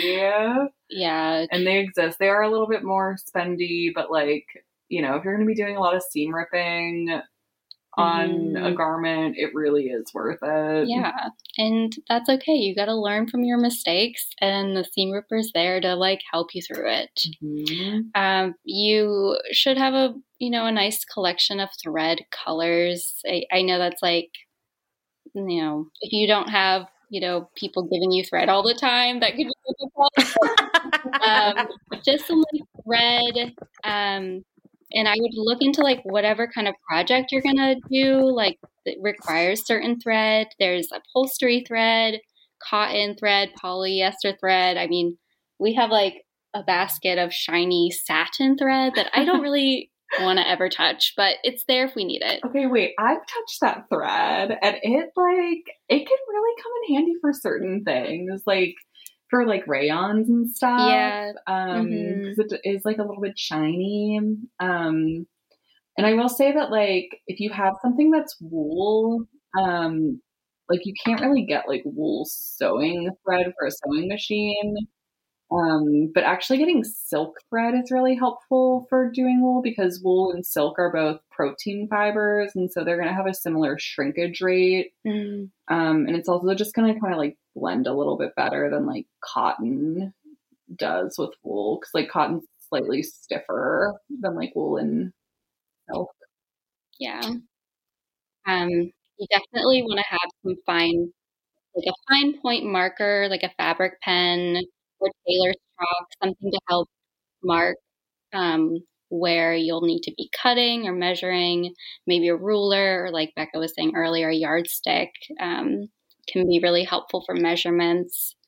You'll you'll probably need some pins, really all the pins. I mean, yeah, they also so go pins. they also go missing all the time. Um, Sometimes they show up in the bottom of your foot when you least expect it. I it's my nightmare. So I I use binder clips when possible, like on chunkier projects like bags or um, like upholstery. It's just an alternative thing to pins, so it won't leave a mark. Um, and there's just like a variety of needles out there. So looking again into what you're trying to fix um, may require a certain needle, and it really makes all the difference. And I was like kind of slow to learn this. Like I was just using my universal needle on my machine for like a lot of things, but it really makes the difference if you're working with like a delicate fabric. Use a thinner needle. If you're working with something heavier and chunky, um, you know, you want to use like a wider needle for that. And some needles have a, like a ballpoint on it, which are great for knits. So, mm-hmm. um, yeah, and same goes for like hand sewing needles too. Like there are finer needles that are best for finer fabrics, and then there are like, you know, your like embroidery needles that are better for like heavier weight fabrics. There's mm-hmm. needles with like sharper tips. There are darning needles, which are huge and have like a big eye so that you can put like yarns through it um, and do your darning that way. Yeah, I feel like needle finding the correct needle for mm-hmm. the project is like one of the most important things for sure. Yeah. Um, and like in like for like a sewing machine needle, um, like there are things that like I thought my sewing machine wasn't going to be able to go through, but then once I like ramped up the needle to like, you know, there's like the size 90 for a sewing machine, which like is like a denim needle, but then there's like 100s and 110s. Um, and 110s, they're like not as common, um, especially if you're like just buying like a variety pack of sewing machine needles. But like, yeah, like 110s are like awesome for like going through like multiple layers of denim. This is so interesting because I feel like I always just like randomly pick some needles and then they like it's miserable. I mean, we've all been there. totally. And that's when our like panicked trips to Joann Fabrics come. Exactly, exactly. It's always an emergency. Uh-huh. It's weird that more people aren't being frantic in there.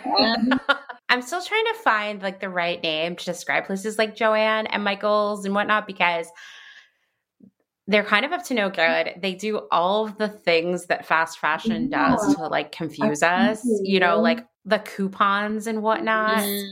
They sell a lot of stuff that is just like future garbage yeah. and not even good fabric. So, mm-hmm.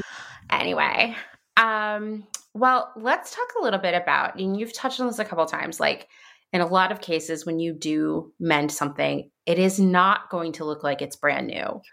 And I think I mean, I don't, you have cool customers, so you probably haven't encountered this very often, but I have encountered this with other friends over the years who've had repairs done, not by you, but by other people. This disappointment when it comes back and it's not like good as new, mm. and how it's sort of like we need to sort of change our perspective on that mm. and see the beauty of like a well-loved repaired item that that idea of wabi sabi wabi sabi is this japanese term that refers to the beauty acquired through age. Um so like think about like hard a hardwood flooring or like an old leather bag that has just been like scratched up it has this beautiful patina to it um, that's wabi sabi. Like it's just something that's like aging and like being worn, but it actually like becomes more beautiful. Um, and that's a concept that's really much ingrained in Japanese culture. Um, I actually once had this art history professor who was teaching us about wabi sabi, and he said that his Japanese mother in law described wabi sabi as something that Westerners will never fully understand. Um, but like, I think that there, you know, I think that we should be incorporating that more into our culture because like it is going to help like just help us keep things around longer and like not need new stuff all the time. Um, and I think it really goes hand in hand with clothing and textile repair. Um, there is a Japanese mending technique called sashiko, which um, you may, I'm sure a lot of people have seen it. I, it definitely had like this resurgence in fashion recently and was like really trendy. Um, but it's basically like these like straight visible stitches. Um, it's usually done with like denim. Um, but it creates this patchwork of cloth that's just stitched over and over and over again. And it's called boro. Um, and it's a technique that's like very much a part of Japanese culture and working class history in Japan. Um, and I have taught it in like workshops, and it's something that we offer as a mending technique to clients. Um, you can also find sashiko thread on like the internet and like a lot of like kind of like more like boutique um, fabric stores sell it. Um, but like I have to say, like I think it's just like important to remember that like this is a pretty um just like historied Japanese technique and like Tia and I aren't Japanese. Um and so we just like try to be like culturally sensitive about that. Um cuz like I don't know if like a Japanese person would like look at like quote unquote sashiko that we've done and like be like, yeah, that's sashiko. Mm-hmm. Um, cause like we do offer that technique with like, you know, sometimes like patterned, um, fabric or like stuff that's like not really like traditional. Um, so like I would definitely encourage people to support a Japanese sashiko artist if they can, if they want that authentic experience. Um, and just like if you can like learn from a Japanese sashiko artist if it's something that you're interested in learning. And there are classes you can take online mm-hmm. or someday, maybe in person. Um, there's an amazing shop in LA uh, called East West Shop. Have you ever heard of this I place? Have, yeah. They do some really stunning sashiko mending and they they hold classes for it and i'm pretty sure they've been offering virtual ones and I've been wanting to do it for so long. It's just like no time. But uh, I have a friend who took a class and she's she's like she wears a lot of denim so it was a good investment for her because she's been able to repair a lot of her really beloved like shirts and pants so mm, that's cool and it's like it's just so beautiful mm-hmm. yeah it's so beautiful like it can be when it's like done really well it mm-hmm. can just be mm-hmm. so stunning well tell me some of the weirdest and wildest things you've had to mend. yeah, I was I've been thinking about this today because I know there's crazier things than what I'm about to say, but like it, it does happen. We get wild card items all the time, and I encourage people to keep doing that to us. Like we appreciate a challenge, and again, we'll try to fix anything um, but a broken heart. So um, but I did, I did recently just repair two like sock monkeys, like these two stuffed dolls that they came up, they came to us just like tore up, like stuffing falling out, these Aww. little legs like hanging literally by threads. I don't even know how these like these child toys got so um tore up, but um like mangled really is like the word. Like I pretty much had to remake a sock monkey, like. and um yeah i've never done that before i had to like patch and stuff and I just like got it its little like detailed monkey face and I sewed it back together to make it pretty much like um, brand new again. Um, so there's that. Um, another another wild one that I, I actually really enjoyed because I like basketry and it's something I want to like get more into and learn how to do. But someone um, brought us like a laundry hamper that's it's basically like a woven basket, like a grass woven basket. And the handle areas started to weaken just because of like wear and use. So I um, pretty much just like fabric wrapped the fibers back together with like colorful poly thread and just like I knew it's how the basket was made in the first place. So like continuing that method felt really special and it's not every day that we get to do something like that. So it's a technique. Yeah, that's really cool. That is really cool. And it looks cool. Like I love uh re- reworking basketry. Yeah, it's like really I think like trying to figure out how something was originally made is like mm-hmm. yeah, just kind of how like we inform the type of mending that we do a lot of the time. Um but yeah, we've definitely gotten some weird stuff. Um, someone once mailed me their underwear to fix, which was really funny. Um, it was clean, but yeah, it just like it had a little tear in it. I was just like, all right, we're doing this. Um, yeah, she was like in her like 60s or 70s, and she was like, I've never mailed underwear before. like, yeah, I, I can't say that I have either, but like, yeah, I'm like, so I'm glad that you want to keep this out of the landfill. yeah, I can appreciate that for sure. Yeah. um, yeah, we like we just have a lot of people bring items to us that aren't necessarily made of fabric, but we just kind of figure out ways to fix them. Um, we don't turn very many items down unless it's something that needs a zipper. Um, but there was this one dress that one of our very sweet clients brought in. So it was this dress that she bought for $7 on Amazon and it was like it's like really thin like awful knit like very flimsy fabric.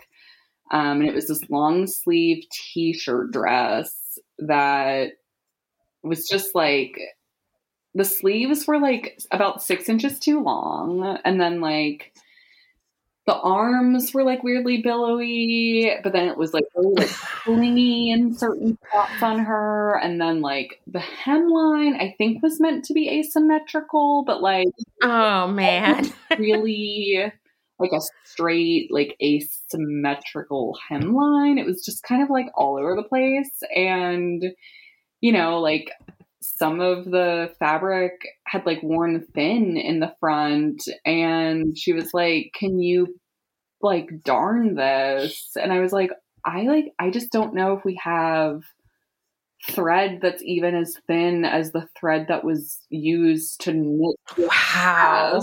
and wow to like split the hairs of like just like the finest like polyester thread that we had. Like it was just Ugh. like insane. And so I was like hemming and hawing and I was like really trying to just like help do this and like you know like it was seven dollars on amazon and i'm not necessarily blaming her for purchasing it because like I think this was like a catfish situation where like Oh, I'm sure. Know, I'm like, sure. I'm sure that model looked great in this like you know, in this dress, and it was probably like a totally different dress than what was getting made. And like the price was probably enticing, but then when it came in the mail, it just like probably wasn't the same dress that she thought that she had ordered. And then, mm-hmm. you know, she wore it just a couple of times and it started like literally disintegrating before her eyes. And yeah, at one point I was just like,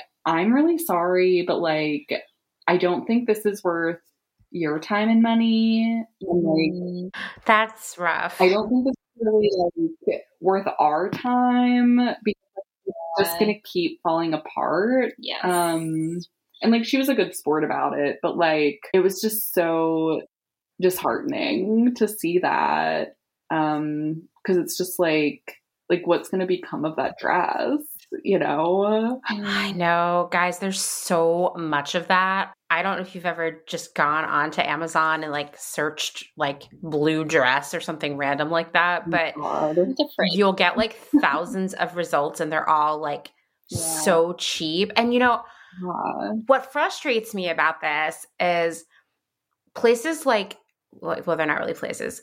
websites like BuzzFeed and Bustle and mm. even sometimes Refinery29 are constantly doing these listicles oh. with these like horrible Amazon clothes that'll be like all the cutest stuff you can get on Amazon for under $20 and you know it like normalizes mm-hmm. buying nine dollar dresses from Amazon. You know what yeah. I mean? And then just like where's like the research and making these listicles? Like they're not uh, them and then like trying them on and deciding like no, definitely they are not. yeah, like they're, they're, just googling and like making mm-hmm. these lists, and I'm just like, ah. Uh, I mean, I know they like need, you know, the articles and stuff and like these writers are just like doing their jobs but i'm just like where's like the journalistic integrity in that i know i know mm-hmm. well and it's like they get you know a cut of all the sales of the things in the listicle so you know that's how they mm-hmm. make money but i think it tricks people into buying crappy clothes from amazon and they like don't know i remember there was the one that was going around it kept like coming up in my Apple news feed last year, mm. which was some like the $20 Amazon dress that you won't believe celebrities love or something. Yeah. And I clicked into it and every the dress and every single print was a knockoff of this brand Spell, like oh, the exact copy of the print, but for $20. That's so and yeah, like some weird brand that you can't even pronounce because it's just like an assortment of consonants, you know? Right. It's like, oh, so, so weird. Um, so I know I, I hate, I hate that that happens. What a bummer.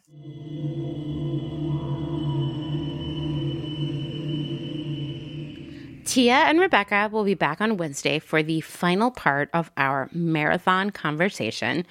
We'll be doing some more mending talk, of course, and we'll be talking about their sewing machines. So stay tuned for that. In the meantime, you can find them on Instagram as Old Flame Mending and on the rest of the internets at oldflamemending.com. I want to talk about Amazon clothing for just a few moments. You're probably wondering why. Well, how about I tell you this? In 2020, Amazon became the number one fashion retailer in the United States with $30 billion in sales in 2019. That's just clothing, not like all the stuff Amazon sold, just clothing. For years, retailers have been afraid of this happening. Like, I have sat in meetings where fear was expressed because there was a lot of fear that Amazon would steal the nicer brands, the like the national brands, that's what we would call them, that you would usually find in like a department store or a boutique. And then that would drive places like Nordstrom and Macy's out of business once and for all. Furthermore, there was fear that for the retailers that carry a wide variety of brands, including their own, but also these national brands, they would no longer have access to them anymore because Amazon would either buy these brands or enter into exclusive deals with them, which could still happen, right? But what really happened is that Amazon turned into a destination for super shoddy, super cheap, mega fast fashion. Lots and lots of knockoffs of like real brands, photos stolen from those brands, like from their websites and their lookbooks, and literally on the Amazon product page. I see it a lot exact copies of prints, like the Spell dresses I was talking about earlier with Tia and Rebecca. Like there's a ton of that all over the Amazon website. Like just look. It's pretty wild to me. It's like very unchecked. All of this, of course, is shipped with free prime shipping. And it's already like a super hot low price. So it's very appealing to your average customer. Why am I upset about this? Well, for one, as Tia and Rebecca mentioned, this clothing is definitely not built to last.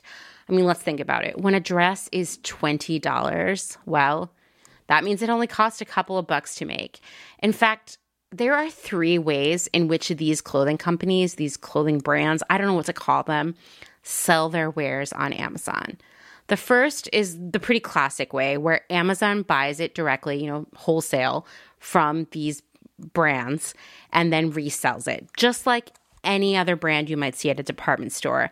And in that case, I can assure you, Amazon is demanding bargain basement costing. They need to maximize profits. Why? Well, remember, all that free prime shipping isn't actually free to Amazon. So they need to recoup that money somehow, right? That is by having a high profit margin on every unit they sell. They make that money back. Another way that brands sell their stuff on Amazon is on consignment, meaning they don't make any money unless a product sells. But it's a little bit more complicated than that because the brands will send their actual inventory to the Amazon warehouses and they'll build the list- listings on the site. Amazon's not doing that. Amazon, however, will fulfill the orders. It's actually called Fulfilled by Amazon. And then Amazon takes a hefty fee for the sale for the product listing on the site and for receiving slash storing slash, you know, packing up that inventory to ship out. It's it's a pretty substantial chunk. I've helped some clients in the past build their FBA fulfilled by Amazon stores and it's it's expensive, let me tell you.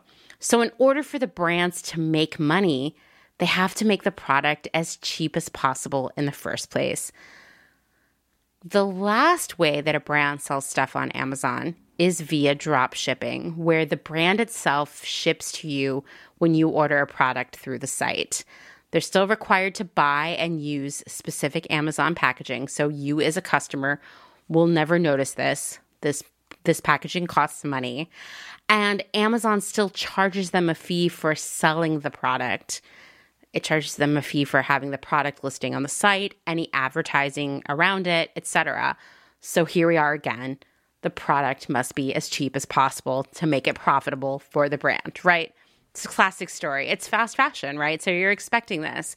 So suddenly that $20 dress is starting to look like a really bad deal, right? Because for the product to be inexpensive enough to compete on the Amazon site, which means it has to be just like so such a low price for the customer in the first place because in most cases the Amazon re- the Amazon customer is looking for the lowest price, and there's so much stuff on the site that to get that customer to buy from you and not the thousands of other people selling virtually identical stuff, you have to have the lowest price.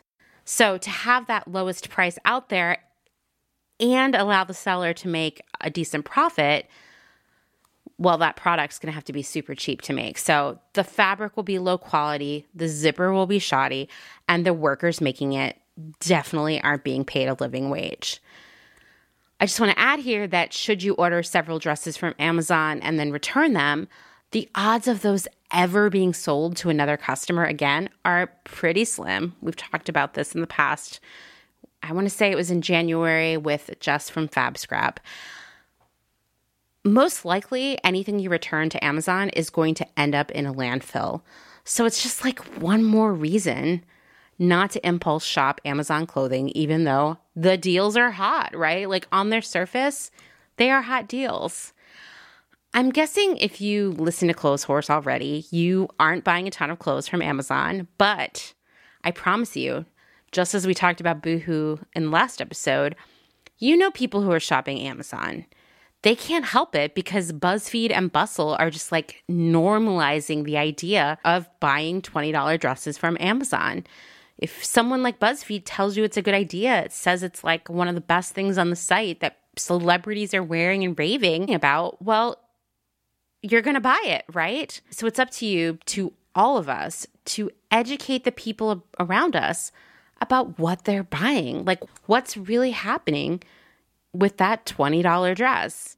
But while we do that, we also have to give these same people in our lives some better options. Like, you can't just be like, that was stupid, that was wrong. No, no, no. No. Instead, say, hey, what if you got something on Poshmark or thredUP? It would be just as inexpensive, but probably better quality. And it would be secondhand, which is better for the environment. And it might be a brand that you actually recognize, right? No shame, no guilt, just straightforward facts and a positive direction forward. This is how we change the world by sharing our knowledge, by encouraging those around us, and keeping it positive, not condemning not making people feel bad, making them feel powerful. Remember, it's progress, not perfection. Knowing the truth about the stuff we buy is step one, and it's a pretty major one. It's almost the hardest step, in my opinion. So let's do this. Let's tell everyone. That is our mission. Thanks for listening to another episode of Clotheshorse. If you like what you're hearing, please rate and review on Apple Podcasts and tell your friends. And don't forget that you can find us on Instagram at Clotheshorse Podcast. Every Friday, I'll be doing an Instagram live at 8 p.m. Eastern Time where I update you on what's happening over at the blog, which is clotheshorse.world. Have you visited it yet? You should. We've got some good stuff over there.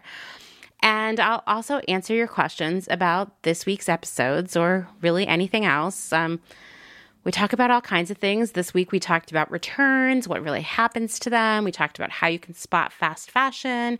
And I talked about how I became a debunker of fashion. so you never know what's going to come up. So be there or be square. We've been having a really good time. It, it feels like we're actually hanging out together. Don't forget, like I said, go check out clotheshorse.world. Remember, it's the first blog by the community, for the community, featuring the community. So let's change together what good style and a good life means for the rest of the world. You can send your ideas to submissions at clotheshorse.world. You can also stroll on over to the website and click on the contribute in the top bar and see all the different options and forms we have set up to make it easy for you. Um, you can also email me at amanda at clotheshorse.world. I can't wait to see what all of you do. Also, if you want to meet other Clotheshorse listeners, join the Clotheshorsing Around Facebook group. And if you're not tired of hearing my voice yet, please check out my other podcast, The Department, which I co host with my friend Kim.